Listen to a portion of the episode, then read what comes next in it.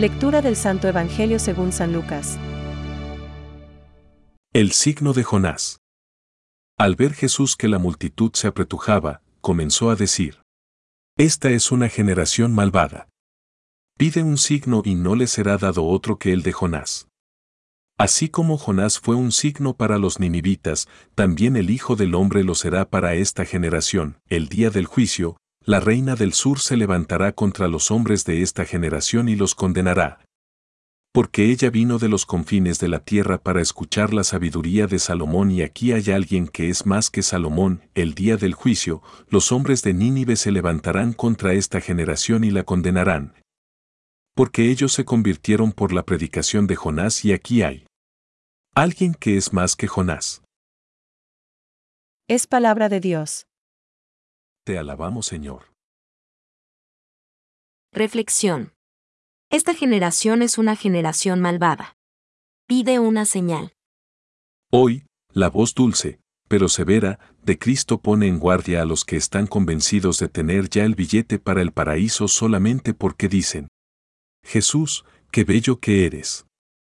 Cristo ha pagado el precio de nuestra salvación sin excluir a nadie, pero hay que observar unas condiciones básicas. Y, entre otras, está la de no pretender que Cristo lo haga todo y nosotros nada. Esto sería no solamente necedad, sino malvada soberbia. Por esto, el Señor hoy usa la palabra malvada. Esta generación es una generación malvada. Pide una señal, y no se le dará otra señal que la señal de Jonás le da el nombre de malvada porque pone la condición de ver antes milagros espectaculares para dar después su eventual y condescendiente adhesión. Ni ante sus paisanos de Nazaret accedió, porque, exigentes, pretendían que Jesús signara su misión de profeta y Mesías mediante maravillosos prodigios. Que ellos querrían saborear como espectadores sentados desde la butaca de un cine. Pero eso no puede ser.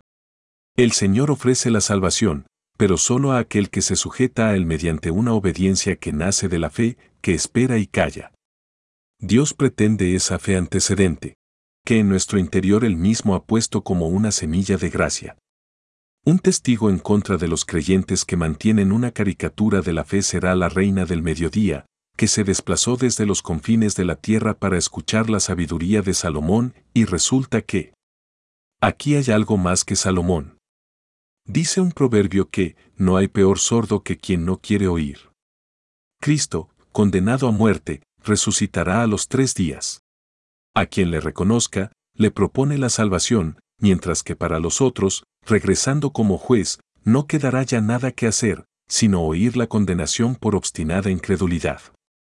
Aceptémosle con fe y amor adelantados. Le reconoceremos y nos reconocerá como suyos. Decía el siervo de Dios don Alberione. Dios no gasta la luz.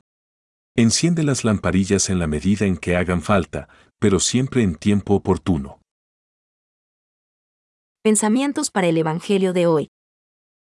Del mismo modo que Salomón edificó aquel templo, se edificó también un templo el verdadero Salomón. Cristo es el verdadero Salomón. San Agustín. Todavía hoy, para las Nínives modernas, Dios busca mensajeros de la penitencia. Tendremos la valentía, la fe profunda, la credibilidad necesaria para llegar a los corazones y abrir las puertas a la conversión? Benedicto XVI. Solo la identidad divina de la persona de Jesús puede justificar una exigencia tan absoluta como esta. El que no está conmigo está contra mí. Lo mismo cuando dice que Él es más que Jonás, más que Salomón, más que el templo. Catecismo de la Iglesia Católica, número 590.